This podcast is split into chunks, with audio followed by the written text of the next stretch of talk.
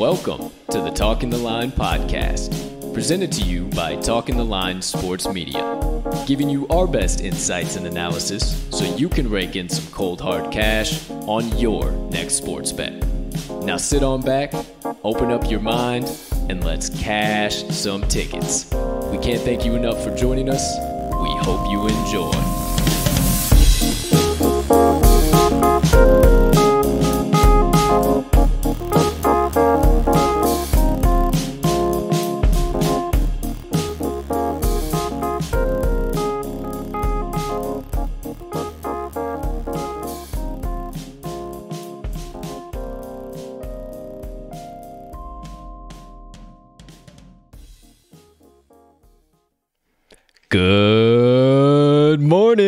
Afternoon, good evening, ladies and gentlemen, degenerates and gamblers far and wide.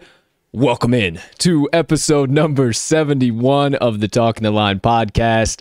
Hey, thank you so much for taking a few moments out of your day to come and kick it with the crew on this beautiful Thursday of bets. Now, before we talk some lines for you today and dive deep into the action on the slates today, please take a few moments, if you could be so kind, to smash that subscribe button on whatever platform you are currently ingesting the TTL pod on. If you are watching us on YouTube, you might as well hit that notification bell as well so you never miss the start of a live show. But if you are listening to the audio recorded version, hit the subscribe button there as well, as we do release the audio after every live show is completed. Second item up on the docket, if you could also be so kind, and you do have a few additional seconds, go ahead and hit that like button as well. Leave a comment down below, leave us a rating, all that good stuff. We can't tell you how much we appreciate it when you do, and it only helps us make TTL Sports Media bigger and better for each and every one of you. And last but not least, head on over to this episode's description where you will find the Talkin' the Line link tree. Within that link tree, you can locate all of the TTL Crew's content so you can consume it however and whenever you please. Ladies and gentlemen and beautiful gambling people joining us on today's show, I am your humble host, Colton, Colt45 Soroka, and once again, as always, thank you so much for choosing to go to battle with the sportsbooks today with the TTL Crew. Can't tell you how much we appreciate you getting in the trenches right there with us.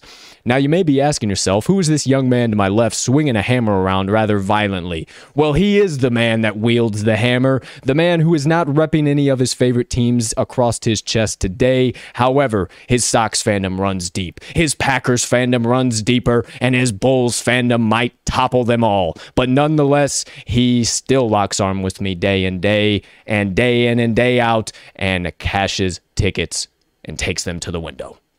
Without further ado, the man, the myth, the degenerate gambling legend himself, Mr. Riley R-Max Magnuson. Partner, how you doing over there today, pal? My man, I am doing pretty damn solid. It's beautiful day in the Windy City. Episode 71 for 7-1 July 1st. I don't know about you, but that sounds like a winner to me. How about that? I'm feeling good. I don't know about you. I'm feeling good. I'm feeling great. New month on the horizon. June is behind us. Get that damn month so far out of my sights. I don't want to see it again. It was rough for me and my cubbies.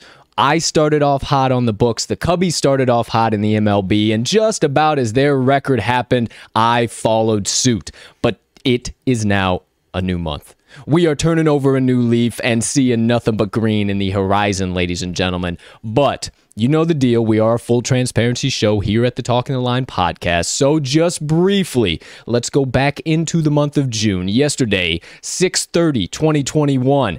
Let's recap yesterday's best bets of the day. I tell you, my friends, my apologies once again. One of these here days, all my efforts and research will finally pay off, and maybe I'll get a W in the column. Oh, wait, I actually did get one yesterday. The Washington Nationals started off my card hot and was feeling great. I was like, all right, here we go. And then got smashed through the floor again. It's all right. No problem. Good vibes, positive vibes. You see the smile on my face. Number one, as always, stick to your units. Number two, follow me on the Action Network app. I had plenty of good plays and cashed plenty of other tickets on there. I know these are my best bets of the day. I have eliminated any question marks. They are officially my best bets of the day now. But enough of me. Armag's having him a good day yesterday. Nice day. 2-1 overall. The Blue Jays' rough loss in the 10th inning. But you see on the screen as well, that Padres might have voided on you. It was a win. They won 7-5, but it only made it through the 5th inning. Per most sports books, they are going to void that out on you. So rough there if you didn't get paid out. But the Rockies' money line, nice and easy after an early sweat through the first 4 innings. Then they took that game under complete control and got the dub there. So overall, as a crew, getting back in the right direction, 3-4, a lot better than what we have been doing. Honestly, guys, I think this is just a very fickle week in the MLB. It's ebbs and flows of the season. We always talk about this, and you know, we do the research, we take the time, we dive deep into it. We got some solid plays today, but hey, it's one of those things. MLB can be fickle from time to time. Yeah, you know, I think we might have made a few too many 69 jokes the other day on the 69 episode, and maybe that's what it was. I think the gambling people, gambling forces that be, they didn't like that. They don't play that stuff. So, yeah, so maybe that's it. 71, that's what we need. 71, here we are. We're live and in prime time, and then the parlay pop-off, that missed by 1.5 miles. Hopefully you full-on faded that one. So, yeah, hopefully you faded all of that. Either way, there are yesterday's best bets of the day. Leave those in June. We are now into July, ladies and gentlemen, and the first official pod to kick off the month is a good one. It's loaded from start to finish. Obviously, we're kicking things off with the TTL Crew's Best Bets of the Day. If you have not read the description yet today, we got 8 picks coming at you, 4 from my partner and 4 from me. Every single one of them is an MLB play today because pretty much the only thing on tap. Might have some NBA plays after the pod, but didn't want to dive quite deep into those just yet.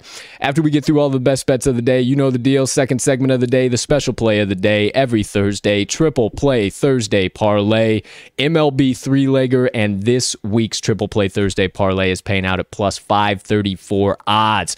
We are in dire need of getting a special play to the window, and I do believe that we finally have the one cooked up that is making it to the window on this beautiful Thursday of bets. Once we give you all of that action, we'll recap all of those best bets so you can make sure to hammer them in on your favorite sports book. Then we'll dive into the Moneyline Dice segment of the day. Our all-knowing, ever-present, all-powerful friends, the Moneyline Dice, will be rolling for the MLB matchup today between the St. Louis Cardinals and Colorado Rockies. So stick around for the third and final segment of the first half of the show for the Moneyline Dice best bets and favorite picks of the day.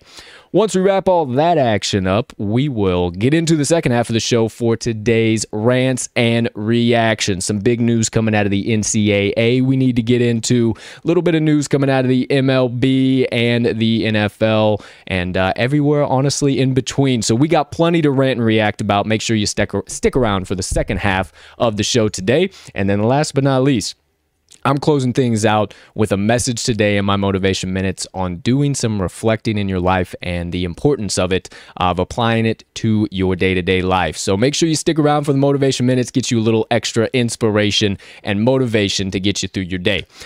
Couple items on the docket before we get started here. Already mentioned it, but make sure you follow us on the Action Network app. I am at cash_with_Colt. My partner is at Armags, all capitals Armags, and you can follow all of the best bets of the day if you miss a show or don't have time to stop by for the best bets at Talkin' the Line. Super simple for you. So there is that.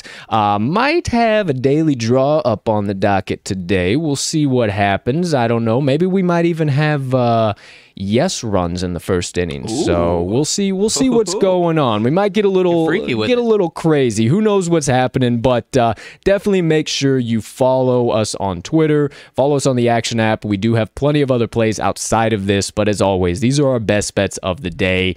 And without further ado, it's time to get into those. So cut all the banter, stop all the nonsense, stop the drama that you could go to every other sports media outlet and get. You come to the TTL podcast for the cold, hard locks and running tickets to the window with the TTL crew all day and night long. So without further ado, let's get into episode number 71 on this beautiful July 1st, 2021 with the first segment of the day, the TTL Crew's Best Bets of the Day, kicking it off with the first half, Armag's Best Bets of the Day.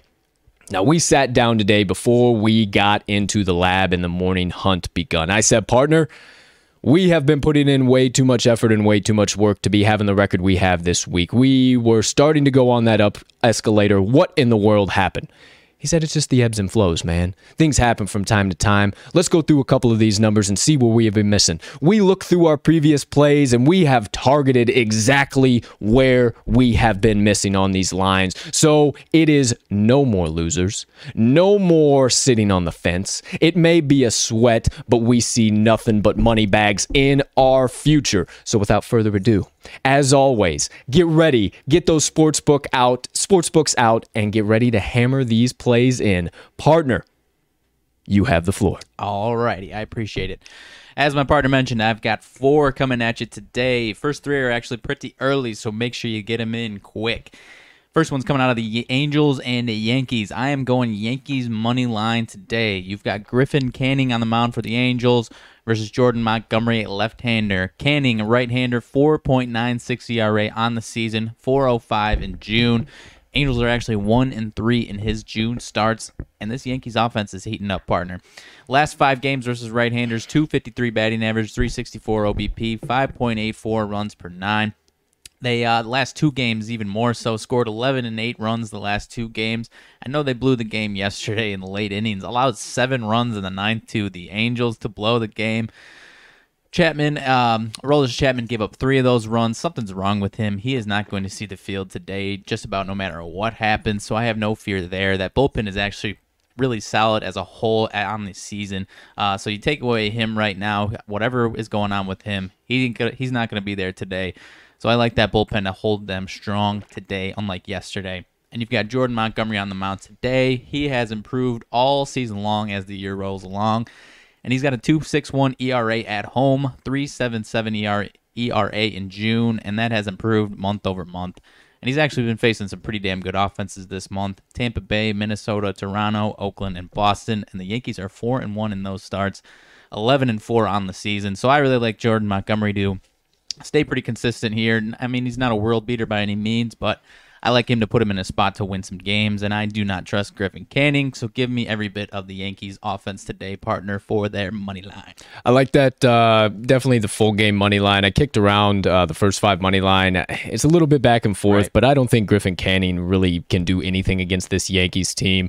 Yeah, it was really Aroldis Chapman's fault yesterday that game got blown, and I'm glad you mentioned that because I was kind of on the fence here, but you got me leaning even more now towards the Yankees. I think here they wrap up the series, get it done, and get the win. Yeah, I was shocked. I turned this one off. We had first five inning action on this one, and then there was obviously some other stuff going on. Yeah, and then researching this play, I look at it and I said, wait a second, the Yankees blew that game? They gave up 7 in the ninth, and yeah, I don't see that happening again today. So first one, Yankees money line. There you go. Keep it moving, keep it grooving, partner. What you got for number 2? All right, staying with their division rival, I am going out of the Royals versus Red Sox. I'm taking the Red Sox on the run line at -1.5. You've got Chris Bubic on the mound for the Royals, lefty, versus Nathan Eovaldi. Now, this start for Bubic could go one of two different ways. He could go 4 or 5 innings and, you know, stay in there for obviously the 4th, 5th inning, or he could go 1, 2, 3 innings, and it's a big bullpen day for the Royals. Last 10 bullpen ERA, last 10 games for the Royals, 5.75 ERA. So don't trust that Royals bullpen, and I definitely don't trust Bubic, whether he is first 3 innings, 4 or 5 innings start, doesn't matter. He's got a 9.13 ERA in June, 19 earned runs over 18 2/3 innings, and that's a mix of kind of what I said, 4 or 5 inning starts or somewhere between 1 and 3. It doesn't really matter for him. He's getting touched up. He actually faced this Red Sox offense, and they put up a couple of runs over 2 2/3 innings. So if he stays in that similar spot, I see something similar there. Or if he goes 4 or 5, I see them touching him up even more. Last 10 for the Red Sox offense versus lefties, 285 batting average, 376 OBP, 6.15 runs per nine. So I love this Red Sox versus a lefty. And you're giving me Nathan Eovaldi on the mound. Respectable 3 ERA in June, coming off 7.2 innings pitched versus the Yanks, giving up 1 earned runs the last weekend. I like him to repeat that, partner, and we've mentioned it. This Royals team is scrappy, but they do have 8 straight losses, averaging 3 runs per game during that stretch. And they are, believe it or not, 3-13 last 16 meetings in Boston. I love all of this stuff to continue today for a nice Red Sox win and cover that run line. I think you're correct here as well. The pitching matchup definitely comes down pretty heavy for me. Eovaldi going against Bubic. Bubic has just not been an arm that you can trust all season long. And with the way the Red Sox, even after going on a bit of a slump against lefties, they're right back on it against lefties now. They took care of Mike Minor no problem yesterday. So I think they do that once again. And the -1.5 seems to be the best value play here today. So love it. Second play of the day coming from the partner, Red Sox. -1.5. And, sir, keep it moving. Number three. Flipping it to a different division, keeping this one close to my heart. You can call me a homer if you want. But I am taking the White Sox first 5 money line, at home versus the Twins. You got Jose Barrios on the mound for the Twinkies, right-hander, versus Carlos Rodon, lefty for the Sox. Rodon, we all know the story. He's been fantastic this year, 2.06 ERA, coming off 3 earned run outing last week versus the Mariners. 2 previous times on the season that he allowed at least 3 earned runs. He has followed that up with at least, 1 earned run or less in his in the following start after that. And this Twins offense is pretty damn inconsistent. Last 10 versus lefties, 207 batting average, 270 OBP, 3.77 runs per 9. So I like them to stay pretty inconsistent, and especially against a ace-level pitcher that Carlos Rodon is this season. I don't see them putting up more than a run in the first 5 innings here. And you're giving me Jose Barrios on the mound for the Twins, 3.44 ERA on the season, 3.55 in June. Pretty consistent on the season with those numbers. I like him, but I'm nowhere near as much as I like Rodon. And my White Sox are starting to heat up the last couple of days. That Josh Donaldson beef, I may call me a homer if you want, but I truly believe that kind of lit a fire under their ass. Last 5 versus righties, 310 batting average, 418 OBP, 9.88 runs per 9. They went off last night, started putting the ball in the seats, and I like them to continue. They've got 3 straight games, at least 7 runs. I don't think they're going to put up that many runs today against Barrios, but I kind of see a 3-1 first 5 victory for them today, partner. Are you with me, or am I a homer? I'm with you, my friend. They, I got to back the arm of Carlos Rodon. He's just been so doggone dominant all season long. Barrios is starting to find himself here and there, but I think you're right. I think the Sox have finally woken up. I don't know why it took Josh Donaldson, of all people, to wake them up, but hey, fine by me. It looks like we can start backing the Sox in the first 5 innings again, and I will gladly hammer in the White Sox. Matter of fact, I already have on the first 5 money line today with you, pal. So there you go. Third best bet of the day coming from Mags. Now 4 and the final best bet from you today, sir. Alrighty, switching things over to the National League. This is my only evening play for the night. Taking the Brewers -1.5 over the Pirates. You've got Corbin Burnes on the mound for the Brewers versus Will Crow. Corbin Burnes has been extremely solid all season long. 2.53 ERA on the season, 2.31 ERA on the road, better on his road starts. And this Pittsburgh offense is sputtering. 2 total runs in that 3-game series versus Colorado. A couple of shutouts for them. Last 5 versus righties, 199 batting average, 266 OBP, and a lowly 2.31 runs per 9. Doesn't matter if it's home or away for Pittsburgh. Their numbers are very similar, and they are the home team in this one. 4-6 straight up in their last 10, 16-21 record at home for the Pirates. So it's not like they're a, above average home team. They are bad. Obviously not as bad as they are on the road, but still not great for them. Brewers have won 8 straight games overall with an offensive resurgence, and they are facing Will Crow with a 6.5 ERA, 7.71 ERA in June over 4 starts. He did allow 2 earned runs over 5 innings pitched to the Brewers in a 5-2 Brewers win in mid-June, but that was when the Brewers offense was a little bit ice cold, honestly. And like I said, this Brewers offense is a different beast right now. They are averaging 7.6 runs per game during their 8-game win streak. And they put up some big runs yesterday at home versus your Cubbies. No, you don't want to hear that, but that offense is clipping along right now. And against Will Crow, I don't see any difference today for the Brewers, whether it's on the road or not. Give me the Brewers run line today. Was trying to keep the Cubbies month of June out of my mind, but appreciate you bringing that right back to the forefront. Yeah, they did have a great game that yesterday. That offense is starting to heat up. I can't deny that, but I personally am going to have to stay a little bit away from this play, not because I don't think it's a good play, not because I don't think your analysis is good, because this has been a very dangerous spot for me all season long. You have a huge favorite, a great pitcher, and a less than subpar pitcher. Everything is aligned to where they should cover that -1.5. And I've gotten burned quite a few times this year on that. So if you're rocking, you get some pretty doggone good odds. I know my partner's rocking heavy, but I'm going to be a little tentative on this one here today, but I still love the play. Fourth best bet coming from Mags today. Brewers -1.5. Love it. Absolutely love it. There you go. There you have it. 1, 2, 3, and 4. Coming from our Mags. If you didn't get one, you didn't get any analysis. We'll be sure to recap everything for you here shortly when we get into the best bets.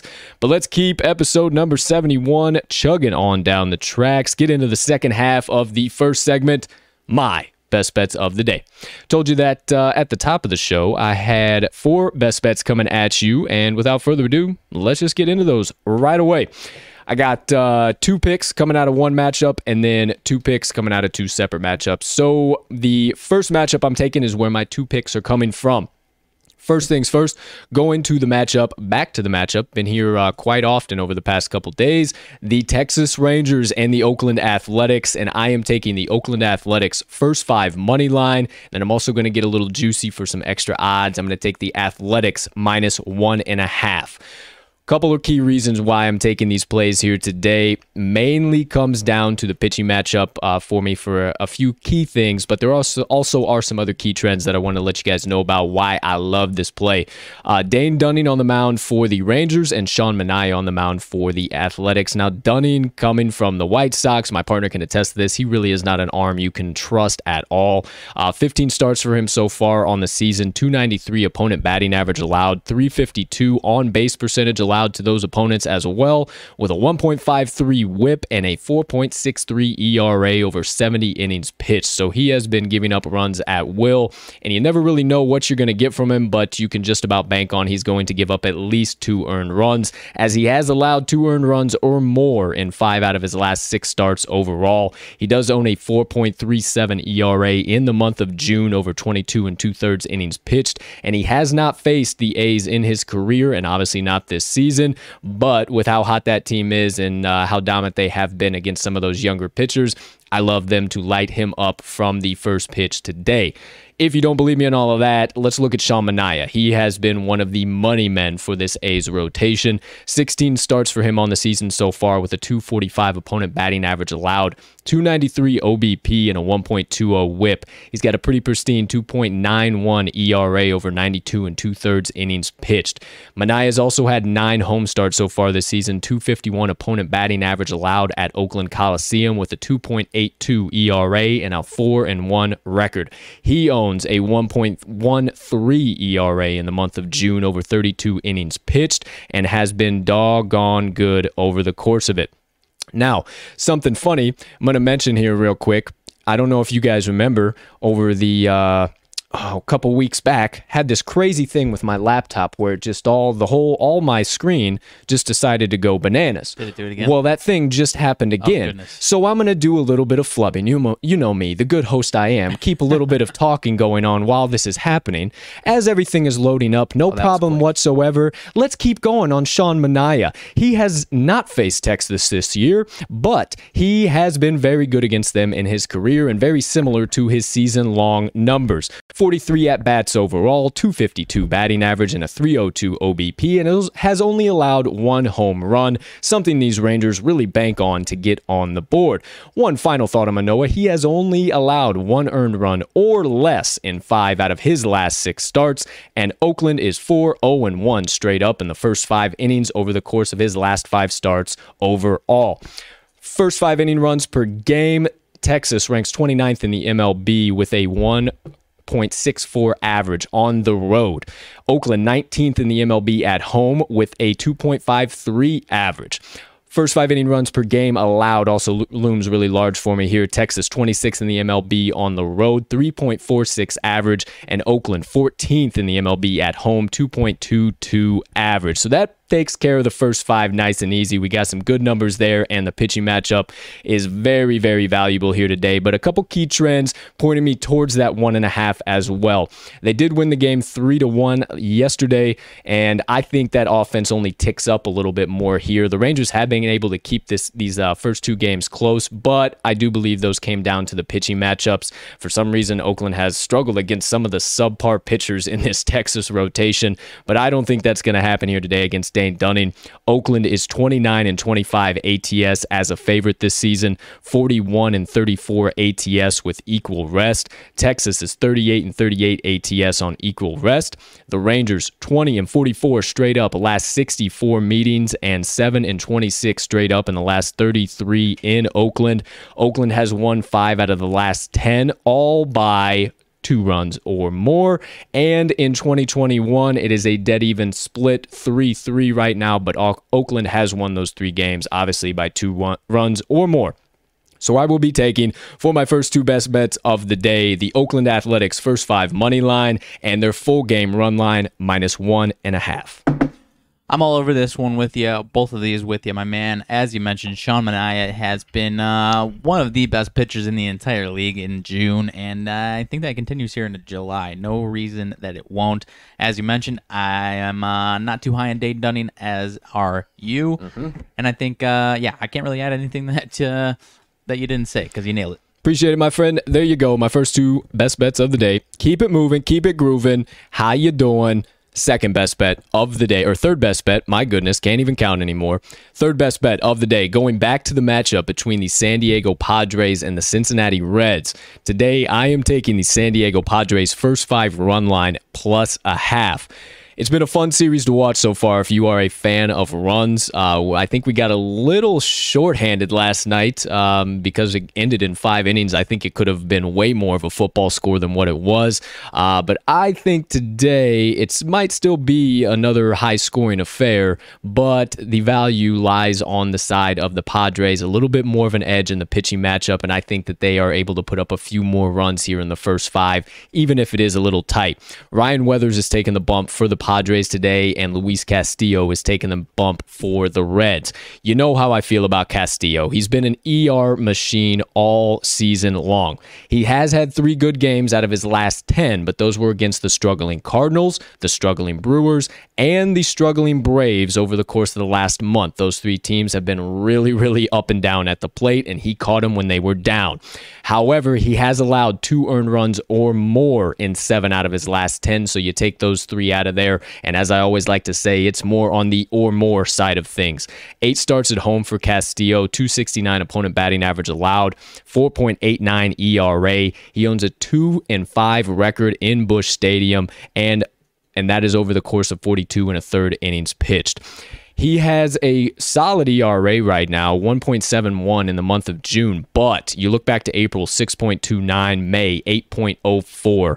I like him to regress back to his mean where he has been pretty consistently, and versus San Diego in his career, they're hitting 283 at the plate, 312 on base percentage, 656 OPS, and he owns a 3.00 ERA against them this year in 6 innings pitched. On the opposing bump, Ryan Weathers, for only being 21 years old, this young man has been doggone dominant so far this season. You take 2 games out against my Cubbies, and he has been top-notch. 8 starts so far for him. He's pitched in 14 games overall. He has a 208 opponent batting average allowed, 266 OBP, pristine 1.01 whip, and this is all over 47 1/3 innings pitched. He's got 4 starts on the road, 7 games pitched with a 2-1 record, 171 opponent batting average allowed, 2.28 ERA, and this is all over 23 2/3 innings pitched. He's given up 1 run or less in 4 out of his last 5 outings, and the Reds right now are struggling mightily against lefties. Maybe not righties, but lefties, it is not good. Their last 10 versus left-handed pitching overall, they are hitting 202 at the plate, 291 on base percentage, and only scoring 1.59 runs per 9 innings. Outside of all of that, a couple key trends that I also like here, barring the pitching matchup. San Diego has won the first 5 innings in the first 2 games so far in this series. We just need to have him tied today, but I like them to be out on top with how much Castillo does give up some earned runs. San Diego is 6-0 in the last 6 meetings overall, and all of those 6 have been in 2021. San Diego won the first 5 innings the last time they faced Castillo 3-0. And last but certainly not least, San Diego is 4-1 straight up in the first 5 innings in their last 5 games overall, and the Reds are 1-4 straight up in the first 5 innings over their last 5 games overall. We don't need them to win it. We just need them to keep it tied, but I like them to be ahead either way. First best bet of the day, or third best bet of the day, the San Diego Padres run line, first five run line, +1/2. I'll be right there with you on this one, my man. Only thing I have to correct, you mentioned Busch Stadium when you were talking about Luis Castillo. This would be Great American. Whoops. Yeah, my bad. Great Aside American Ballpark. Aside from that, you nailed it. Yeah, Ryan Weathers. We've been following him all season long, but I was so shocked to hear that he's 21. But as you mentioned, for a 21-year-old, he is far exceeding his age expectations here. So I'll be right there with you. This Padres offense is clipping along right now. I was thinking Carlos Martinez. Yeah. For some reason, they're both about the same. Yeah, they're about both the same pitcher right now. So Luis Castillo pitching at Great American Ballpark. Third best bet of the day, San Diego Padres, first five +1/2. My fourth and final best bet of the day, my friends, is coming out of the matchup between the San Francisco Giants and the Arizona Diamondbacks. And if you know me, if you're a fan of the show, you know what I'm about to say. I'm taking the San Francisco Giants first five money line. I truly believe that the public is going to look at San Francisco losing their last 3 games, look at Arizona and the dumpster fire that they have been, and say, the Diamondbacks got to get it done at some point in time, right? Well, maybe for the full game, maybe. But for the first 5, no way at all. You have Johnny Cueto on the mound for the Giants and Merrill Kelly on the mound for the D-backs. Now, Cueto obviously has been a bit of a roller coaster, spent a little bit of time on IL, has had some good games, some bad games, everything in between. But he is coming off of his best outing of the season where he went 7 innings, only allowed 5 hits, had 6 Ks and 1 walk over and no earned runs versus Oakland. So a very good hitting team, and he actually dominated them pretty doggone well. He didn't pitch well in the first time this season when he faced Arizona, and he has been doggone good in that bounce back spot as typical Johnny Cueto. I like him to bounce back against the Diamondbacks here today, who have all but lost every bit of hope for any type of run in their division or anywhere at all in the MLB. And not to mention, the Giants are 3-2 straight up in the first 5 innings overall in his last 5 starts. The 2 losses are actually the farthest starts away, so he's been starting to trend in our direction. Now, Merrill Kelly has not been the best. He hasn't been bad, but he's definitely not an arm that you want to trust here. He's had 2 good outings most recently, so I think that's why this line is so close. However, those 2 outings were against a struggling Milwaukee team and a struggling Padres team over the course of the last month here in June when they were kind of hitting those slumps. He's facing a Giants team that is... I don't want to say on a slump right now, because I think they're really about to start turning that corner and come right back around. They're +1,500 World Series favorites right now. I think people are counting them out and thinking the Giants are going to fade, and I think this is just the time when they hammer down here against a very, very poor team in the Diamondbacks. But as for Kelly, he's had 16 starts on the season, .263 opponent batting average, .310 on-base percentage, 1.29 whip, and a 4.73 ERA over 91 and a third innings pitched. He's got a 4.00 ERA in the month of June, and that ERA has actually come down because of those 2 previous outlier games between Milwaukee and San Diego. I think it should be much higher, and I think we see it go much higher here today. He does have a 6.00 ERA in 1 outing this year versus San Francisco in 9 innings pitched, or actually 2 in 9 innings pitched, and Arizona is 2-3 straight up in the first 5 innings over his last 5 starts overall, and actually one of those last 5 starts was against this Giants team, and the Giants won 13-2 in the first 5 innings. You don't believe me in all of that. The trends I'm looking at, Arizona is 0-6 straight up in their last 6 Thursday games overall, 2-8 in their last 10 overall. San Francisco is 6-4 straight up in their last 10, 19-7 straight up in the last 16 meetings between these 2 teams. They are also 4-0 straight up in the last 4 meetings in Arizona. Last but not least, Arizona 1-3-1 straight up in the first 5 innings in their last 5 overall, and the Giants 2-2-1 straight up in the first 5 innings in their last 5 overall. I will happily be back in the well with my boys here today and the arm of Johnny Cueto, so give me the San Francisco Giants first 5 money line. I'll be right there with you, my man. I do not trust Merrill Kelly at all, and I think it's time for Johnny Cueto to start heating back up once again. I'll be right there with you. Absolutely appreciate it, sir. There you go. There you have it, ladies and gentlemen. My 4 best bets of the day. That does it for all of our best bets of the day, the 8 favorite picks of the day. What do you got on the mind there, sir? One of my plays has already been postponed, so scratch off that Yankees and Angels game. Scratch the Yankees and Angels. It is officially postponed. It is a bit of a dreary day here. Actually, it's sunny outside. We just have the blinds closed in the production studio, so never know really what the hell's going on out there. It could be the fucking apocalypse by the time we get off of the pod. It could just be a whole new world outside of those windows. You never know, but you heard it here first. Angels, Yankees, postponed. Get that one off of your bet slip, or if you already hammered it in, it will promptly be returned to you shortly. But moving right along, ladies and gentlemen, you got our best bets. Now let's lay down the special play of the day, the triple play Thursday parlay. Now, you know, we don't spend as much time on the special plays. We like to just give you the value, talk a little bit about it, and some of the key things we like. So without further ado, kicking things off today.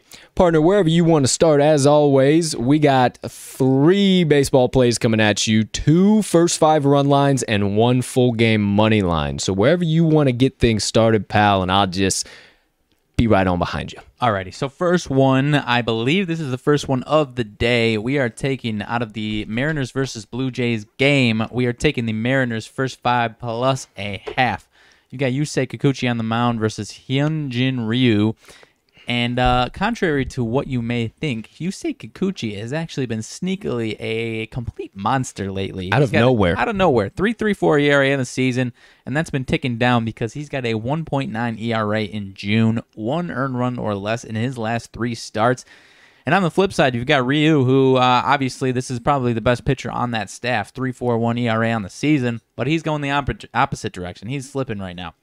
He's got a 4.88 ERA in June and has allowed 3 earned runs in 4 of his last 5 starts.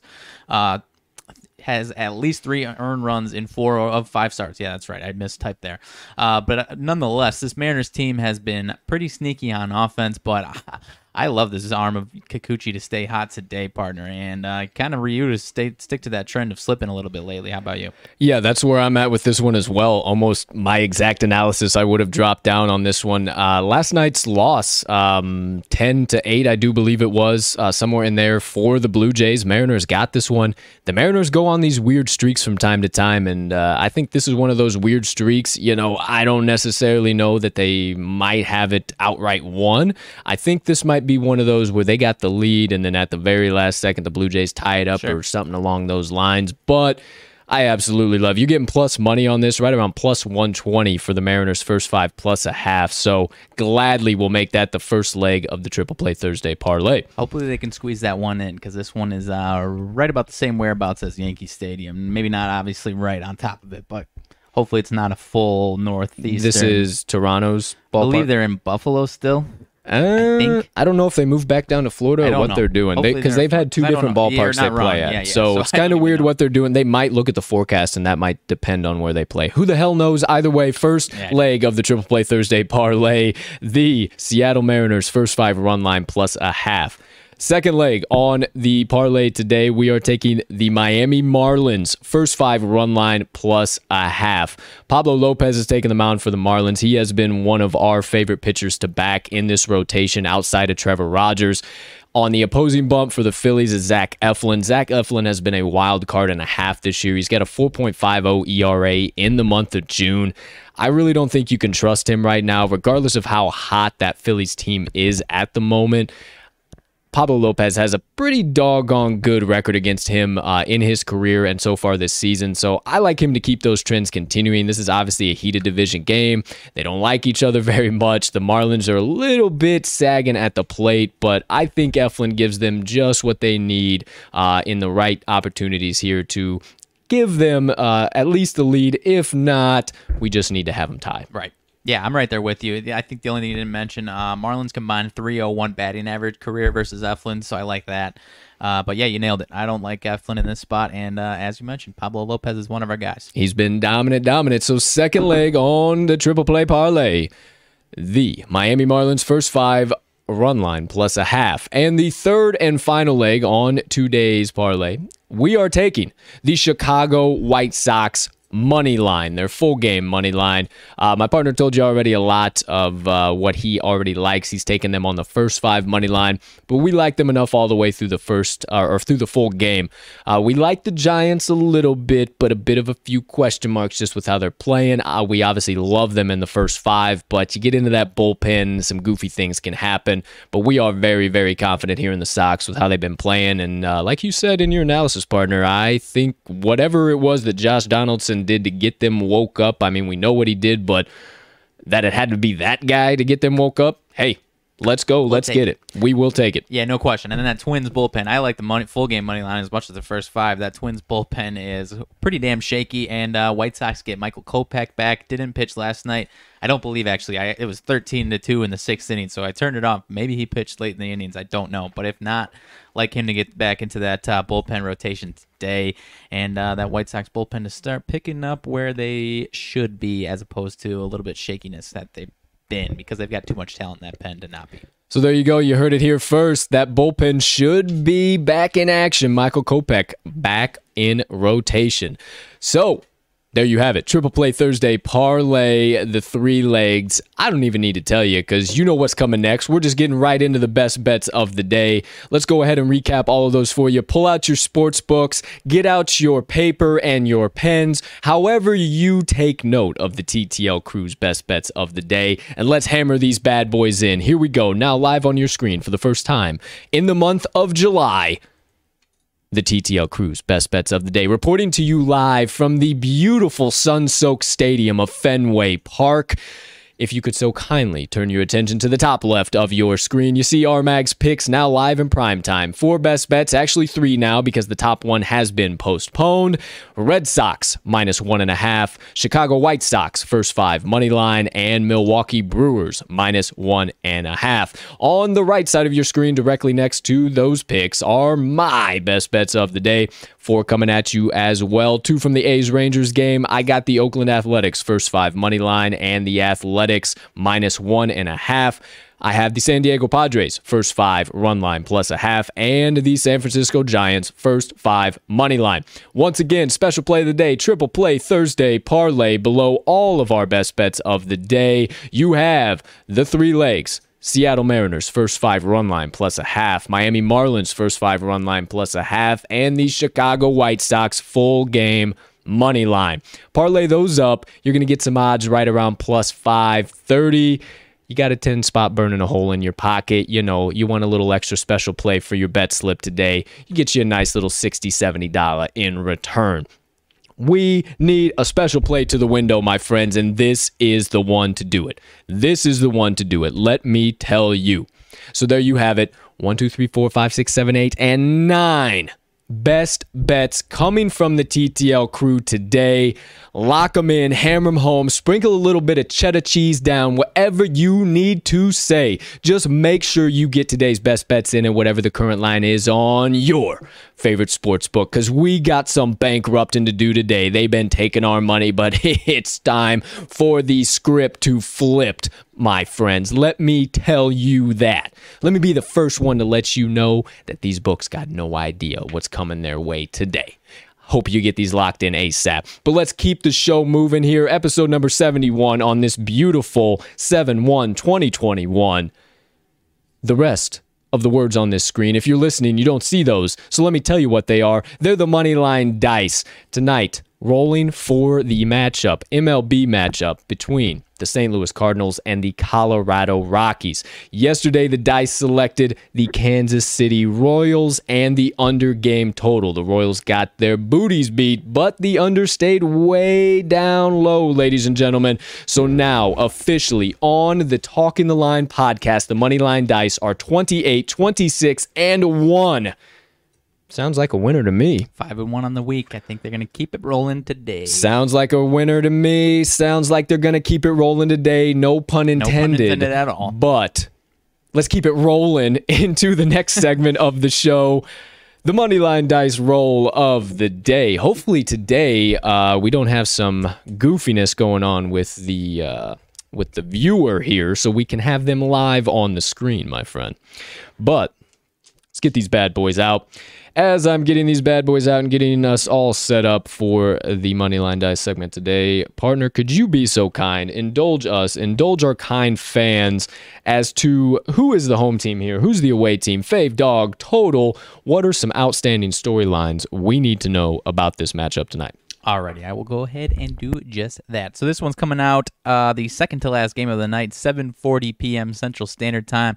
You've got Adam Wainwright on the mound for the Cards versus Antonio Senzatella for the Rockies. And you've got a Cardinals team that's coming in actually 40-41, under 500. Their bats have been cold lately, and on the road they are 17-23.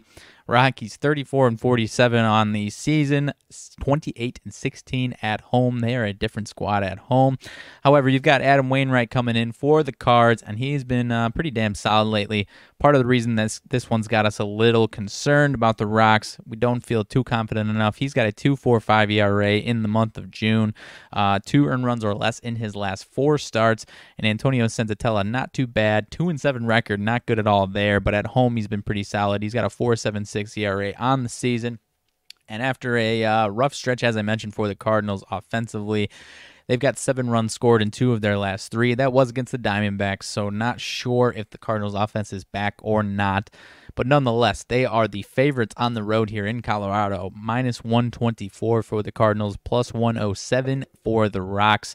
On the run line, Cardinals -1.5 at +117, with the Rockies +1.5 at -135. And the total in this one is going to be 11. The over 11 is at -107, under 11, -104 on FanDuel here. And it appears that the sharp and big money is back in the Rockies' money line here. 60% of the public bets, bet percentage on the Cardinals, while 69% of the money is on the Rockies. So a big split there. Over under, a little bit different story. Pretty close splits there. 54% of the bet slips on the under, with 58% of the money on the under. So big total there. I do like both of these pitchers, so I might be leaning towards that under.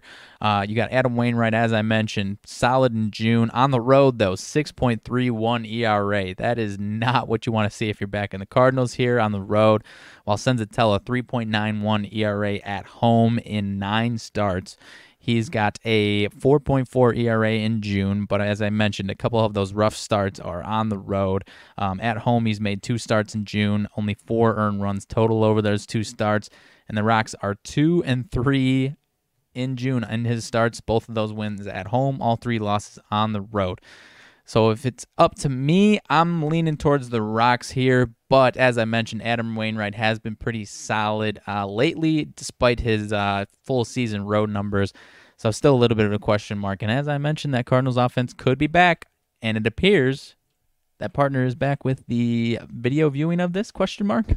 Yeah, we're getting there. Hey, a word of advice. I was just kind of noticing. You can take your time while you do that. I mean, you're at 4.75 ERA, and just take your time, relax. Because what I was noticing is what's happening is, for some reason, so you guys know as well, my computer is registering as 2 different computers on my phone, and I have to pick the right one without knowing which one is the right one. Oh, shit. So I've been selecting the wrong one, and it freezes and goes and yada, yada, yada. So while you're talking, I'm watching the screen do this, and I'm trying to like, oh, slow down here, because I could tell you're almost done, and I'm like, oh no, this isn't good, this isn't good. So without further ado, now live on your screen for the first time in prime time, ready to rock and roll, Mr. Man, you are our video person. I'm ready to rock. All right, here we go. In a 3, in a 2, in a 1. Live in prime time. The Moneyline Dice are now live on your screen. You want to hit that record button. They are back. Beautiful. There they are, live in prime time, ladies and gentlemen. You now see them. They are on the screen. The Moneyline Dice. Mr. Armags has set the scene for us. You know we're in beautiful Coors Field here today. You know the Cardinals are the favorite, and the total once again is set at 11. 11. I did think that's what you said. So beautiful. We got the scene set. Time to get into the roll of today.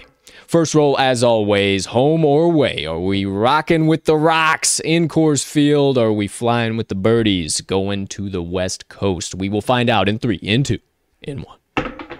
Uh-oh. Uh-oh. Oh, dear. Oh, dear. It's the home team. Is Still can't see it. There we go. It's the home team, ladies and gentlemen. There you go. Here, grab that for me. I can't see that. Yeah, I'll grab it here. You got it. Goodness I can't gracious. Even see it. All right. All right. Home team rocks. All right. So first roll of the day. Home team Rockies. Now for ATS or money line. Are we getting juicy either way? We will all find out. In 3, in 2, in 1. ATS it is. +1.5 actually ain't too bad. -135. Okay. Not opposed to that at all. So, final dice roll of the day, or will it be the wild card die? Will we be doubling down? Are we going to re-roll, or are we skipping it all and going to the total once again for the wild card roll? In 3, in 2, in 1. Money line? Away money line. So damn re-roll. That will be a re-roll. You know the deal. No talking, no hesitation, delay. We'll just get right into it. Home or away? Going away this time. Away this time. Oh, okay. All right. Didn't make up their mind. All right. Now ATS or money line? Nope. On the computer. There we go. Money line. Money line. Okie dokie. And last but not least, wild card die. Away ATS. Okay. Cardinals on the -1.5. All right. So. All right.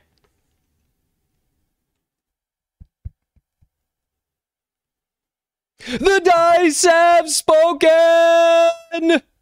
If you want a guaranteed take 2 tickets to the window tonight, hammer in the St. Louis Cardinals on the money line and the St. Louis Cardinals on the run line -1.5. There you go. There you have it. The dice are on a roll. No pun intended. 5-1 record to start the week. 28-26-1 on the TTL pod. And it sure looks like a 2-0 day coming down the pipe to me, regardless of how dangerous these Rockies have been at home. So once again, for those of you not seeing them live on your screen, if you need to hear it one more time, the Moneyline Dice favorite picks of the day. St. Louis Cardinals, Moneyline. And St. Louis Cardinals, -1.5. Hammer it in. Thank you, Dice. Thank you, Dice. We appreciate your all-knowing abilities. We will see you at the pay window this evening. I was fully ready to back the Rocks there. Yeah, that's all right, though. That's all right. We trust the Dice. We trust the Dice. We more than trust the Dice, my friend, at this point in the game. Especially right now, yeah. At this point in the game. Hey, so, they just needed another reroll. Didn't get the camera time yesterday. That is correct. That is very correct. Just need another reroll. Get themselves in shape for today. So one more time, St. Louis Cardinals money line, St. Louis Cardinals -1.5, backing them all the way on both the spread and money line today. Let me get these dice put away in the handy dandy travel carrying case. And as always, you know, got to remind you guys, in case you didn't know, you want your own money line dice, you want to roll along with the crew, or you don't want to roll with us and you just want to start rolling by yourself because you love the all-knowing powers that these dice possess. We make it super easy so you can get your own set or any of the other dope-ass merchandise that the Moneyline Dice Company offers. If you go to this episode's description, link at the very bottom is the Moneyline Dice website. We also put our coupon code in there for you. 10% off your first order at moneylinedice.com with code TTL10, TTL10. You'll get 10% off your first order on moneylinedice.com. Don't got to search. Don't got to type stuff in. Just go to this episode's description, hit the link, pick out what you want, type in TTL10, away you go. Super easy. You ain't got to have any pain in the process whatsoever, and then you will be rolling with the crew. So, once again, get your own set of moneylinedice.com, and as always, in the dice we trust. In the dice we trust. Thank you, Dice. Thank you, Dice. Thank you, Dice. There we go, ladies and gentlemen. Let me get tidied up here just real quick so we don't have any outstanding issues. All right. Looks good. Looks good. Okay, my friends, that does it for the first half of the TTL pod today, episode number 71 on this 7/1/2021. Try saying that 15 times fast. I dare you. If you are one of the kind gambling folks that joins us for the first half of the TTL pod for about the first 45 minutes or an hour for all of our best bets, analysis, trends, everything in between, and you're about to head on out of here, first things first, thank you so much. Can't tell you how much we appreciate you, love you. all your support and getting in the trenches with us, going to battle with these books day in and day out. Don't stay away for too long, though. We need you back on tomorrow's show to close out the week because, as always, we need your help bankrupting these sports books one play at a time. So we'll let y'all get on out of here. Have a spectacular rest of your Thursday unless you have other plans. But don't be away too long, my friends, because we got more tickets to cash and we need your help doing it. So have a great day. See you later. But for the rest of you, sticking around for the second half of the show, it is time to get into the juicy, into the nitty-gritty, the hot takes, the discussions, the place that very few reporters dare to go. Today's Rants and Reactions! Let's kick it down into first gear. Alrighty. Drop it back a little bit. Talk some shit. We have got some stuff to cover today, my friend. First things first, how you doing over there? How you feeling? How's life? What's happening? Everything's pristine. Pristine? Pristine, okay. Beyond pristine. Coming off the showroom floor, huh? Yeah. Okay. I love the sound of that. Well, speaking of pristine, something that has been brewing for quite some time in the world of the National Collegiate Athletic Association is now in pristine form to be fully utilized. Correct me if I say this wrong, partner, but all collegiate athletes, each and every single one collegiate athlete under the NCAA umbrella, can now be paid off their name and likeness, regardless of amount, regardless of opportunity. I believe you nailed that on the head. Big freaking news.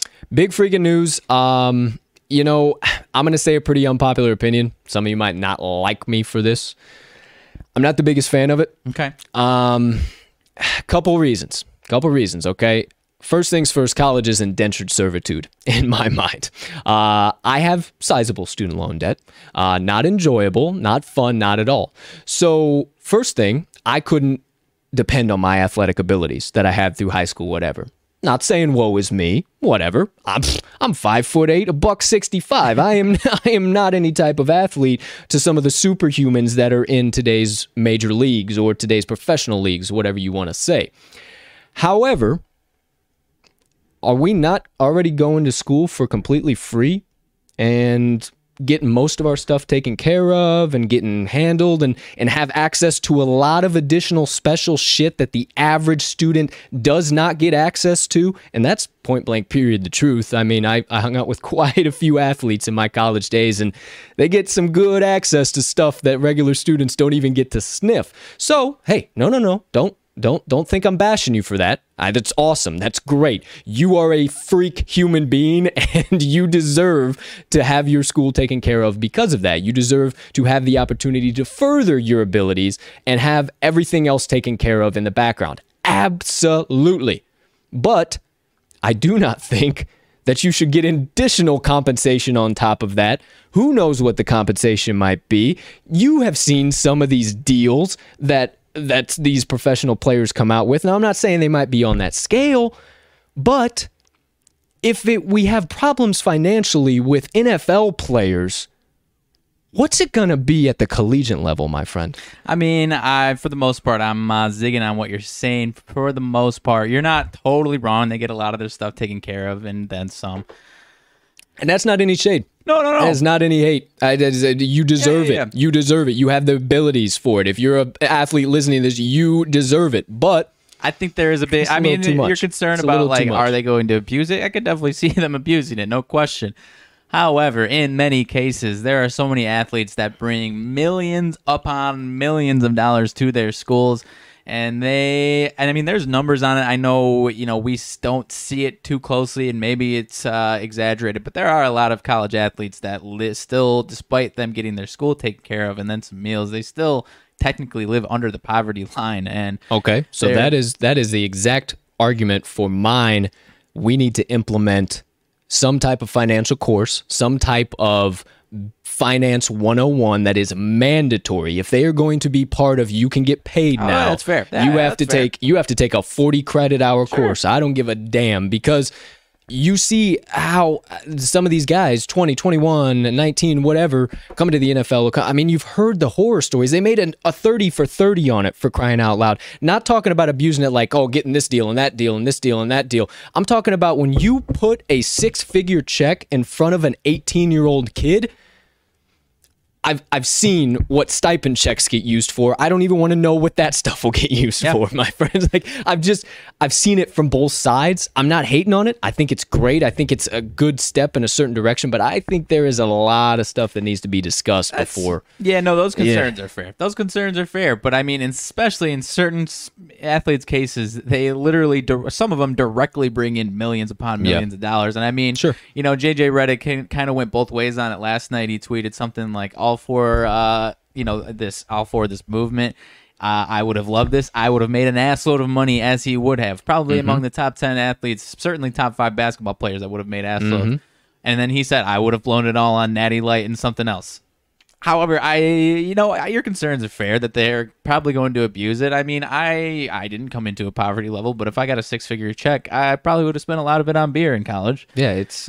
I mean, it's just you're adding to a problem that's already there. Hey, call me old man yelling at cloud, call me old soul, call me whatever you want, but I am just very smart with my money. There needs to be checks in it. There's got to be little checks. You know what I mean? Checks and balances. Exactly. And you know, every NCAA athlete now. I mean, I don't think the NCAA knows the can of worms that they open in this. Well, John Q. Smith from Michigan State's getting $75,000 for his Nike deal. Why am I only getting $45,000 for mine? What the hell's going? And it's just going to be such a shit show in my mind. I just think it's going to be, because it has taken so long to even get it to the table and okayed. How can it not be? I mean, there's just so much behind the scenes and stuff that I think everybody's seeing the words and college athletes getting paid, and then everything behind the scenes, there are still a lot of things to tie up. Yeah, that's fair, but I think it's the right move. I think it's the right move, sure. So who over the last 15, 20 years do you think would have benefited from this the most? First things first, give Reggie Bush his Heisman trophy back. That stuff, yeah. Jay Bills tweeted it out. There's a lot of guys that deserve to have some of their records reinstated. 150%. 150%. Yeah. Him at the top of the list. At the top of the list. He was a different type of human at UFC. And I don't know, that kind of lends into my question. Maybe not number one, but I would say at least football, he might be top 5 on that list. Maybe not maybe not physical dollars, because obviously someone now would, you know, total dollar amount would have been higher, but as far as, you know, what the time period that they were in. Yeah. And I know, I guess that's kind of the gray area too, for my argument as well. Kind of going back to that, like, yeah, okay, you're different. You're special. Like that's special. Like that's something totally different. That's not run of the mill every day. Now, but then you get into the problem.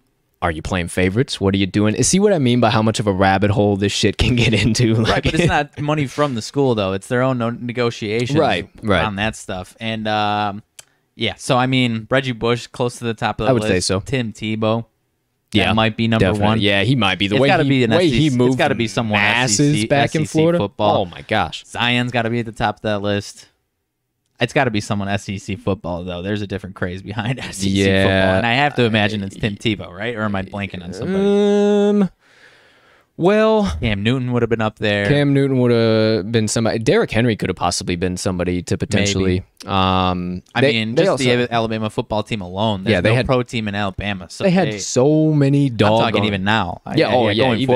Even now. Yeah, absolutely. I mean, I don't know. It's a tricky subject. It's great. I think it's awesome that it's out, but I don't know. I think we still have a lot to hear about this from this point forward. Well, so the other aspect, and you might not enjoy this part of it, but there are a lot of athletes that come into college with no intention of completing their school. They are there to get to the NFL, to get to the NBA, and a lot of the NBA players go one and done. They don't give a shit about their free education. They, you know, if they, and a lot of people have bypassed the NCAA, especially in basketball, to go. I know the rules are changing, so they've either gone to Europe, and now I think they're signing other types of deals. So this will probably prevent some of that. So now do you think they sit around for 4 years now and just get paid and they don't do what they have been doing? Not 4 years, no. But I think like scam the system? Why not? You can get paid now. Why not? Well, it's not going to be as much as a guaranteed NBA contract. Well, that's true.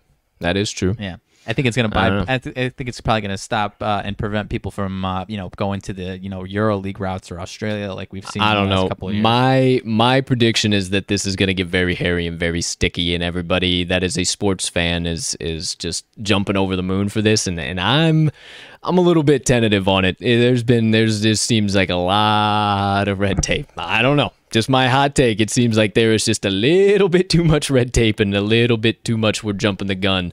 Everybody getting excited. But there you go. There you have it. You know where we stand. College players getting paid regardless of where they are, where they stand, where they go. It is official now, ladies and gentlemen. But let's keep it moving right along into the eight-sided circle, the UFC octagon.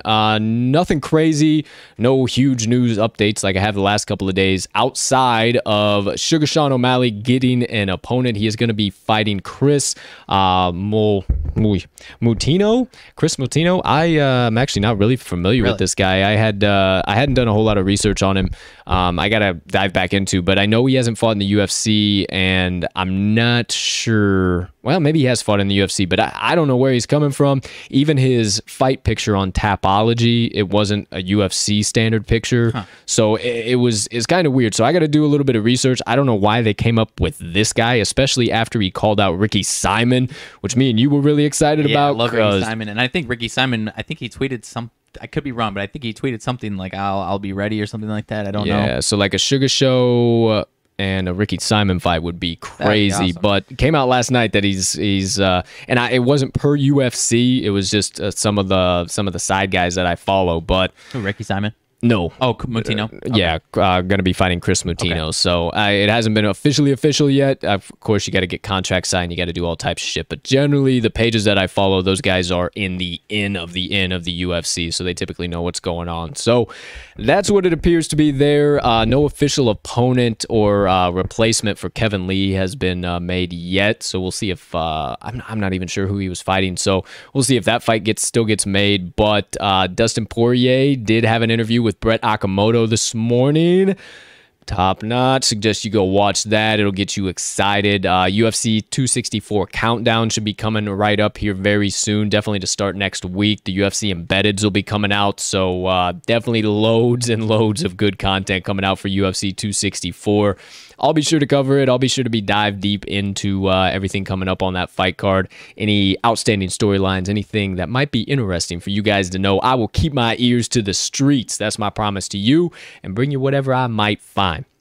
But moving right along, outside of that UFC and the NCAA, we got a little bit of NFL news here. Last year, your boy, David Takatari, got the highest paid left tackle contract in NFL history. Now we have a right tackle setting history once again. This time for the New Orleans Saints, Ryan Ramczyk signing a 5-year, $96 million deal with $60 million guaranteed. How about that? Got to protect Jameis Winston somehow. Jameis Winston, yeah, I guess you got to one way or another. I had thought that his blind side would be his left side. Is he a lefty? I'm not even sure. See, a lefty? Why would that would make no sense as to why they would beef up their right tackle and keep him around if he's a righty, but I don't know. Either way, who knows? I think he's a lefty. I think he's a lefty. Rusty on our NFL knowledge. Look it up. You got your man. One hand does Jameis Winston throw with, huh? I mean, regardless, even if he's not, Ryan Ramczyk is a freaking stud, so it's completely warranted. But I mean, obviously, I don't care how far he can throw the football. Oh, come on, for crying out loud! Okay, folks, this has turned into quite the fiasco here. It doesn't say it anywhere. No idea, no clue. Goodness gracious! All Friday, there ain't nothing. There ain't nothing. Nah, I don't want to get on the NFL and start fucking up the stream. Nah, fuck that. Who gives a shit? He's a lefty. He's a righty. He ain't nothing. Ryan Ramczyk's right tackle, highest paid in NFL history. There you go. You never know what you're going to get on the TTL pod, my friends. There you go. There you have it. Let's keep this damn show moving on down the tracks. We got a little bit of MLB action to talk about, mainly centered around my partner and his team, the Chicago White Sox over there.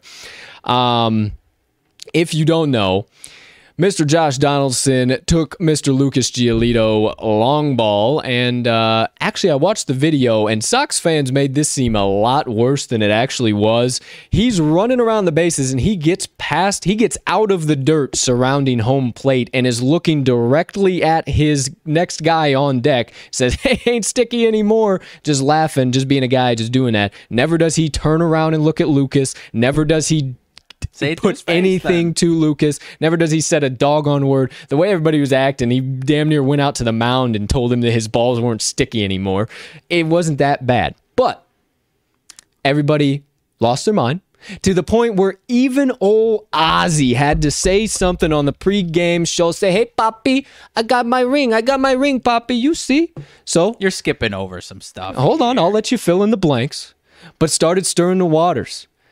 To which Josh Donaldson replied in his first at-bat last night, "Yabo, see y'all later. Keep talking to shit, homeboys. I'm going to keep sending them deep." Thoughts, reactions, what's the deal with your White Sox? Is Josh Donaldson the man to wake them up out of their slump? Is Josh Donaldson the man that is going to be destroying the rest of their season? Is Ozzy overstepping his lines? What's happening here, Mags? Well, you're skipping some stuff with Ozzy there, but because he did, I mean, and he's on the post game. It's his job to talk about this stuff, and he said if he was still the manager, he would throw at Josh Donaldson. So whether or not you agree with that, and then Josh Donaldson in his own press conference started poking at Ozzy again and started talking about how he's a better player than Ozzy was, which Ozzy had mentioned nothing about, so, and he even acknowledged, like, "Yeah, you're better than me, dude." Sounds like typical AL Central fairy tale games. Whatever. Is what it kind of sounds like to me. Got to be the drama girls of the whole MLB. Yes, but having said that, I did say it does look like the Sox have gotten sparked because of this. He can hit as many first inning home runs as he wants as long as the White Sox win the game, because that's what they've done the last two days. And the Twins offense hasn't done shit after that. But you know, I mean, it's not really the first incident with Josh Donaldson necessarily, and you know, someone asked Lucas Giolito about it. He said, "Yeah, he's a fucking pest."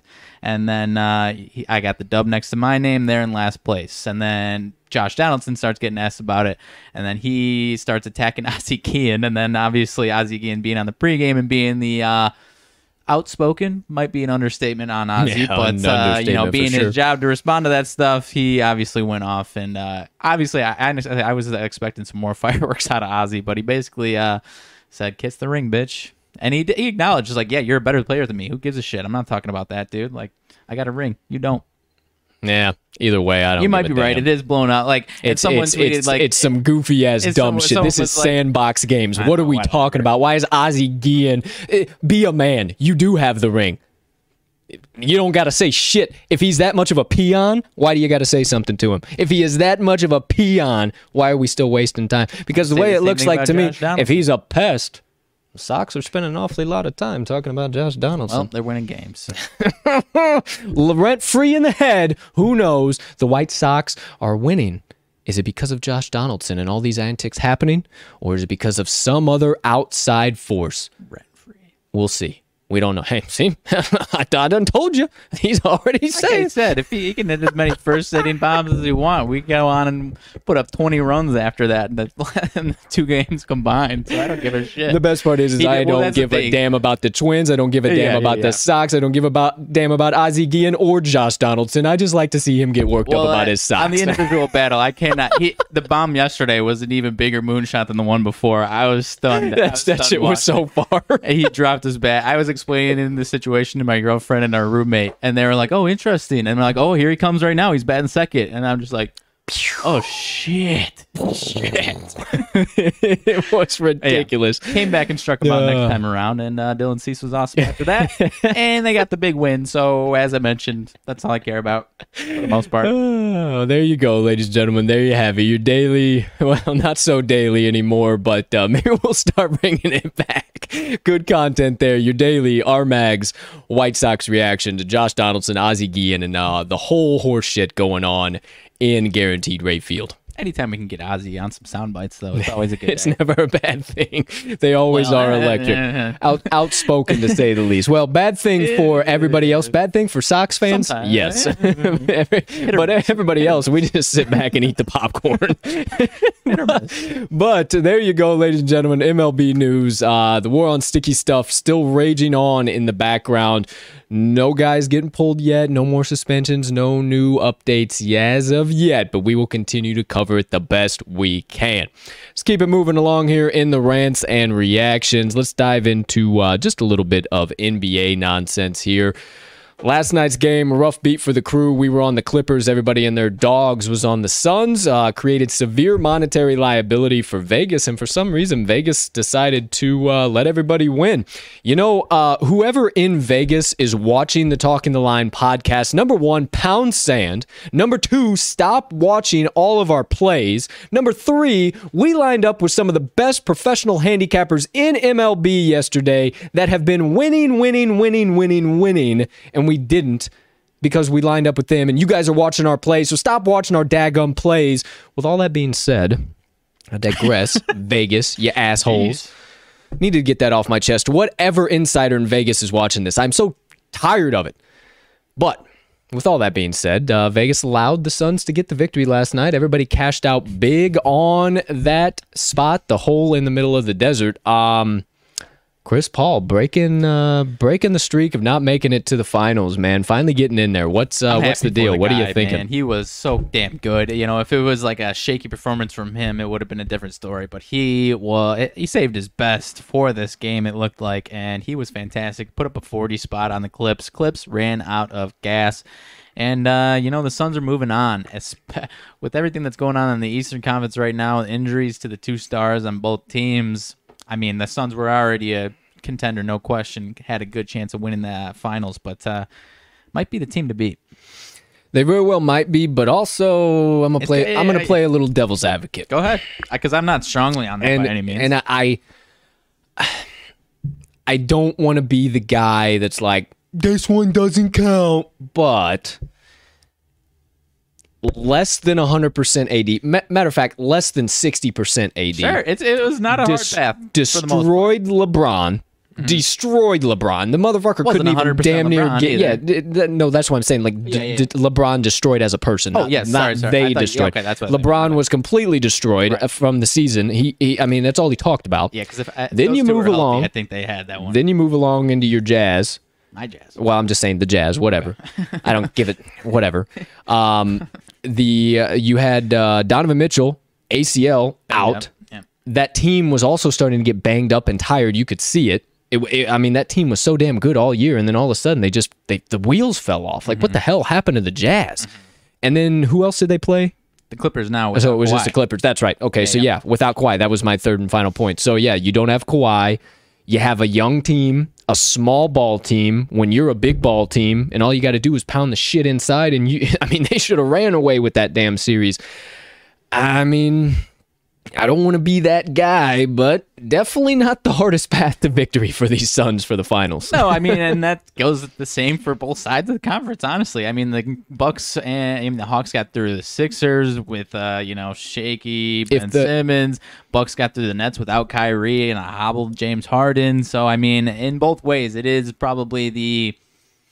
I don't want to say, like, because I'm kind of on your side on this one. Like you said, not saying it doesn't count by any means, because obviously it still counts. Right. Whoever hoists the trophy is going to hoist the trophy, but there ain't no dominant team like we've seen the last decade or so. And I mean, we kind of have seen this once before, but it was in the finals with the Raptors kind of being that out-of-the-box team, because Kevin Durant got hurt, Klay Thompson got hurt in that series. If those injuries go a different way, it's probably a different series, at least a longer series. And, this playoffs has been a bit of a wonky one. But, definitely. I mean, the Suns are a good team. But on that track, if Kawhi is in, Kawhi doesn't get that knee injury, do the Clippers advance? I think so. I'm very high on Kawhi. Paul George kind of claimed it last night in his interview. I believe he was asked about it. I mean, he kind of owned it, but just own the fact that you didn't win. I mean, it was a close series, 6-game series. A lot of the games are close. I do think so, because I am extremely high on Kawhi. He was starting to go into that Terminator mode that we saw 2 years ago with the Raptors, and in my head, it was shaping up to be him kind of leading the Clippers to the title again, honestly, in my own opinion. Yeah. So I think so. Yeah, kind of depressing, but on a totally different side note, still hanging on tightly to that Atlanta Hawks ticket. Yeah. Trae Young, he looks like he's going to be in tonight. Feeling pretty confident about him. My partner said it 2 days ago. He was bouncing around on the sidelines, looked okay, didn't look bad at all, or a day ago. And Bogdanović, he's probable. He's upgraded. He's good to go. Clint Capella, a little bit of right eye swelling. He should be fine. It's just precautionary type shit. He's got to be on the injury report. Yeah, we'll see. Who knows? But cool. Then obviously Giannis 100% out. He was declared doubtful on Tuesday. So who knows if he even can make it back for this series? Has he been listed as officially out, or is it still just doubtful? It's probably doubtful, but doubtful's doubtful. That's out. In the NBA, when they say doubtful, yeah, he's out. So I don't know. We'll see. I'm leaning Hawks tonight. I'm leaning Hawks +2.5. The line opened up at -5 Milwaukee. It's already dropped down to -2.5. Actually dropped down to -2. It's ticked back up to 2.5 with the line being so low. Public waking up this morning, seeing the line being so low, hammering the hell out of the Milwaukee Bucks. I don't know. I think I really don't know either. This is going back into Milwaukee. So because even without Giannis, I think you're going to see a more, because that Hawks team was, they were popping the ball. They were moving the ball so damn quick, and the Bucks kind of got caught off guard in Game 4 there. Mm-hmm. I think you see a much different scene from the Bucks with or without Giannis, and I think it's going to be without Giannis, but that doesn't mean I like the Bucks necessarily. Like I said, I don't know. I really don't know. I don't know how good Trae Young's going to look, so I'm personally staying away from this because I don't like backing either side with this many question marks. Yeah, I can definitely get down with that. I feel like this might be one of those setup lines once again. Yeah, I mean, if Milwaukee it is a play, it's based off, you know, line movement and 20%. Yeah, and that's what it's going to be. That's what it's going to be. It's going to be a pure handicapping play because right now you can't. Who the hell knows with either side? So, if you needed even more of a reminder to follow us on the Action Network app, we'll have probably some basketball plays out. I'm going to dive into some props. Might have some other stuff come out as well. Any breaking news you got going on over there, partner? It looks like there was a trade, but nobody that I know who it is. Tim LoCastro has been traded to the Yankees. No idea who that is. Okie dokie, artichoke. Sounds good. Heard it here first. Tim LoCastro traded to the Yankees. breaking. Outside of that, that's all for NBA. Nothing else crazy going on the hardwood, but sure, there will be probably some rumors here coming soon because we'll have a little bit of a break before the finals start, and that's generally when free agency, oh my gosh, there's nothing to talk about. We'll see some Woj bombs. So it's going to be some trade rumor bombs, no question. Definitely excited to see some Woj bombs because it's been a little bit too long. Speaking of a guy that's been in there, you tweeted it yesterday, Ben Simmons' house. How about that? Oh, yeah. $17.5 million mansion Mr. Simmons closed on.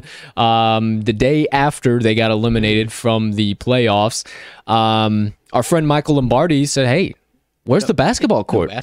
You ain't going to be practicing on the side? What the hell's going on here, man? You at least work on your shot, which is the only thing in your game that's lacking. You know, maybe you could do that. Who knows? What the hell ever. What, pool basketball? Yeah, but hey, either way, at least a spherical object and some type of spherical object you might call a hoop to put it into. Yeah, anything like that. Perfect, terrific, great. But yeah, we'll see where Ben Simmons is next year. But it does appear that he is doing quite fine for himself, regardless of what the rumors and the drama and everything might be.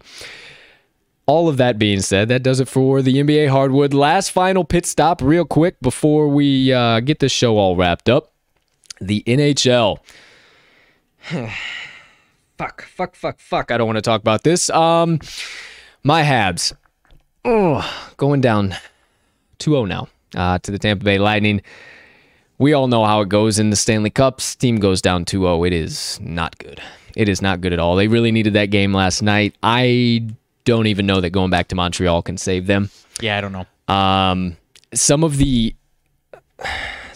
thought processes by the coaching staff yesterday really got me happy and excited. Why on a 4-on-3 we decide to sit Cole Caulfield makes all the sense in the world. How we got 3 shots on goal on a 4-on-3 power play. How we were up 27-8 shots in the second period, and then that rinky-dink, let me dive and flick my stick out, gets behind Carey Price. I don't know if that's how they're going to be winning. This is all but paper or plastic, a straight wrap for the Montreal Canadiens, and I hate to say that because I have been bandwagoning the hell out of them. To give some optimism, this Lightning team has been a wagon at home. However, to less optimism, there are more home games in Tampa Bay than there's going to be in Montreal. So yep, I think you could hang your hat on some hope that they can get two in Montreal, but I don't know, man. I don't know. I don't know either. With the performances and some of the coaching decisions last night, like I don't know. And how you are up 27-8 in shots, and you the way she goes sometimes. It's the way she goes. Man, that depressed the hell out of me last night, Gilby. I will tell you that, no question about it. But we'll see what happens with the Habs. I think I'm gonna have to stay away from betting them for the foreseeable future because this looks like all but the Lightning's finals to run away with here now. So I believe it. Or I'll believe that when I see it. Yeah, I mean, hey, obviously I'm still gonna be cheering for my Habs, but I don't know, maybe. Maybe. Believe it when I see it. We'll see. We'll see. Maybe I'll feel better by tomorrow once this loss gets off of me. Action. I don't know, man. I don't know. We'll see, but we'll continue to cover the NHL the best that we can. At least I hope we can get at least some type of an entertaining Stanley Cup. I hope, man. Like, because these playoffs have been absolutely electric, and then what are we gonna have a 4-0 easy does it sweep for the finals? Like, I don't want that. Nobody likes repeats either. No kidding, man. Nobody wants to see the Lightning do it over again. Who cares, man? And you know, you got Pat Maroon on that team, who will now, if they win, won the last three seasons after being on the Caps, getting traded to the Lightning, and then the Lightning again. Like, just stop. Let those guys go lose for a while. They've been winning for too damn long. Please, come on, NHL gods, whatever you want to do, just Montreal Canadiens, please, for crying out loud, we need some life. But that does it for the NHL. Pretty much all of the rants and reactions today. I've told you about 15 times to follow us on the Action Network app. Make sure you check the link tree. Told you that about 15 times already now, too. You get all of our latest stuff. We have actually also partnered up with a company called TallySight. They are basically for content creators, and they also... are just a huge community of sports gambling analysis, sports betting insights, all types of different stuff. You can become a member of their site, get some of the most up-to-date, current, and we're talking some of the biggest, baddest names in the sports gambling industry. We were granted the opportunity and are beyond blessed and thankful to be part of their community, part of what they're doing, the vision, the growth that they have planned for the next 3, 6, 9 months, into a year, into 10 years, or wherever the sports gambling community goes. So our content is only going to keep getting bigger and better because of this. We're going to be able to start giving you options to directly bet on sports books right with our plays, based on pick graphics, based on, we'll have full staff picks, working on a website so we can have some stuff rolled out there as well. The whole infrastructure behind that is kind of all on our shoulders. I've been grinding on that as hard as I can, in addition with everything else. So we will get that website out as soon as we possibly can. So stay tuned into that. But just so you know, the content will only continue to get better and better and better. We got some stuff, but you can follow our picks on TallySight. We are verified analysts on there now, right along with everybody else. So we are officially official in the industry, ladies and gentlemen. It's amazing. I don't know. I haven't really stopped to think about it since we kind of started rocking on this. Would have never imagined we would be here come July 1st of 2021, and let me tell you, it's because of you guys. Thank you so much, so damn much. I can't tell you how much we appreciate you. We do this for you guys. Yeah, we might have some losing days here and there, but 99.9% of the time, we're cashing tickets here at the TTL Crew. You guys know that. That's why you keep coming around. So thank you so much. As promised, TTL Sports Media is on the path to getting bigger and better for each and every one of you, and we'll continue to give you updates, let you know where we're going, any new partnerships, any new networks we might form. We still do have a few other shows we are currently working on, obviously just being the two of us, the talent, the executive crew, the social media team. We are all of that, so we're working on all of this all at one time, so we cannot wait to bring you guys new content, new videos, all that stuff. We have it right around the horizon, so just stay tuned. I promise we are working when you do not see us live. We don't just go live and sit on our thumbs the rest of the day. We got stuff in the works. We are up to something. So please Continue to subscribe, share, follow, like, comment. Tell your friends, tell your brothers, tell your uncles, tell your sisters. We got tickets to cash. They need to come hang out with the TTL crew. We'll see you guys at the pay window. You know the deal. All of that being said, wanted to get all that out so you guys kind of had an idea of where we're at, where we're going, where we were, where we want to be. A little bit of reflection happening here at the TTL pod or within the TTL crew. So what a segue there to my Motivation Minutes. What do you say? Go ahead. All right, my friend. So speaking of a little bit of reflecting, let's get into today's Motivation Minutes. Told you at the top of the show, had a little bit of a message on reflecting in your own life and the importance of applying it to your day-to-day life. Now, it's pretty straightforward. It's pretty simple, but I wanted to give you maybe a new perspective, a way to look at it, and some potential things that you can start applying right here and right now. So the first and most important thing that I want you to do is I want you to promise yourself that before the end of this week, you are going to take some time to reflect. You're going to take some time to look where you're at, where you were, and where you want to be.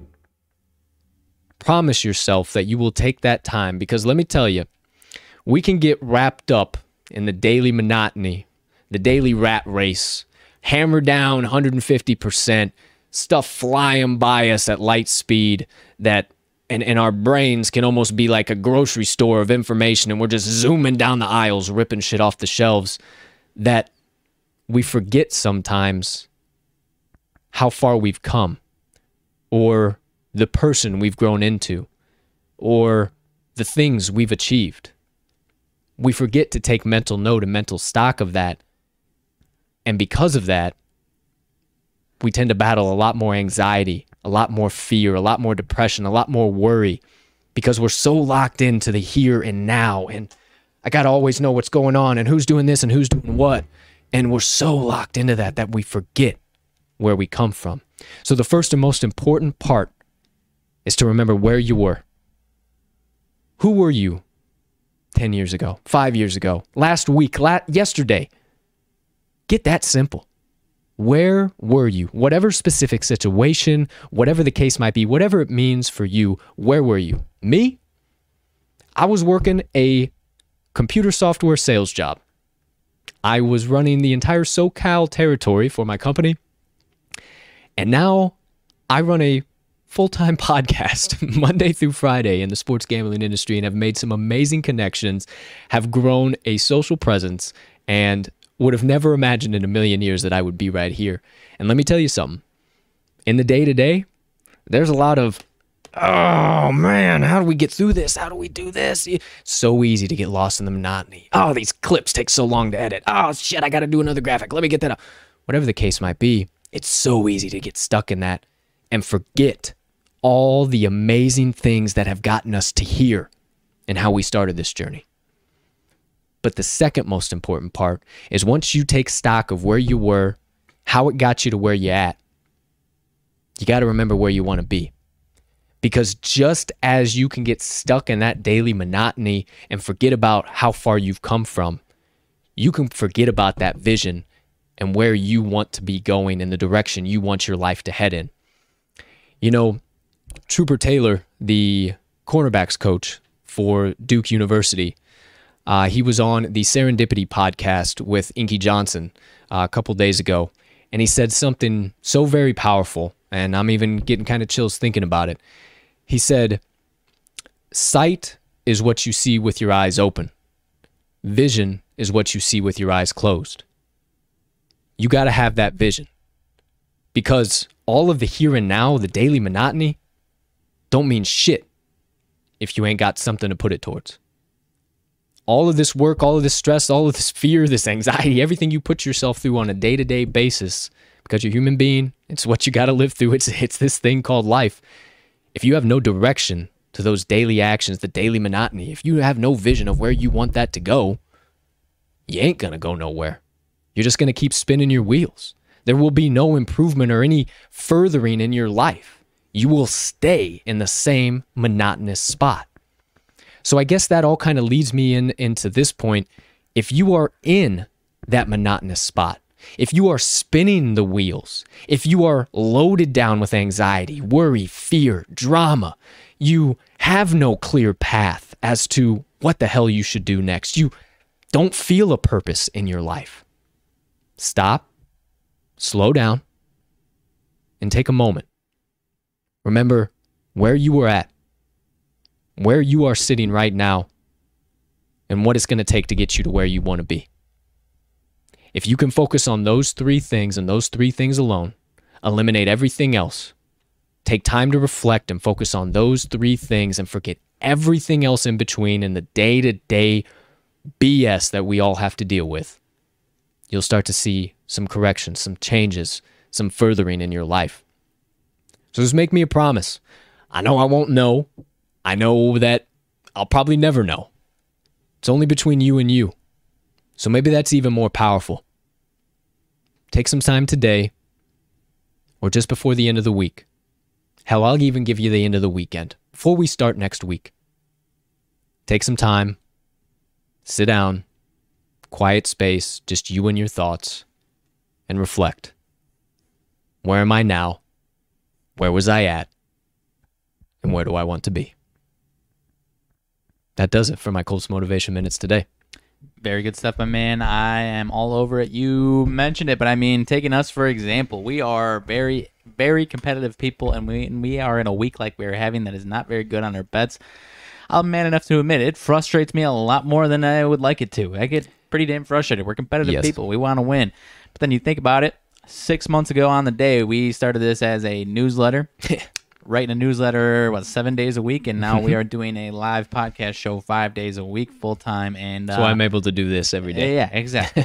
and like I said, I'm man enough to admit that losing gets me a lot more frustrated than I would like it to. Oh, it pisses me the fuck off. Yes, it does. Yes, it does. But you know, when you think about it and reflect on it, we're in a much better spot than we have ever been with this, and it's only going to get better. So yeah, absolutely. Where were you? Where are you? And where do you want to be? Absolutely, my friend. So there you go. There you have it. My Motivation Minutes of the day. Sorry about changing the screen on you there. Got you a little bass-ackwards while you're trying to listen to us. Got the screen go, well, I went Motivation Minutes to rants and Motivation Minutes. I was flipping their eyes all over the place, but now we are in a solid lockdown screen. Nothing will be changing further. Ladies and gentlemen, that is episode number 71 of the TTL pod.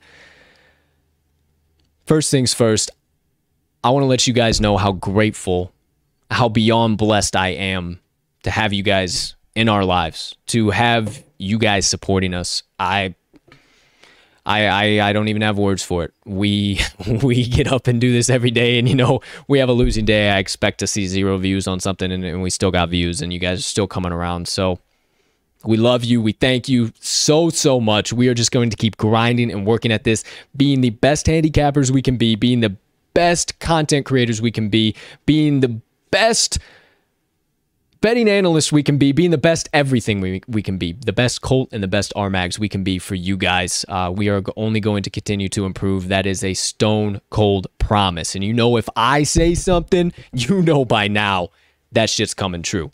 So, as always, ladies and gentlemen, degenerates and gamblers far and wide, from myself and Mags, we hope you have a spectacular rest of your Thursday, unless you have other plans.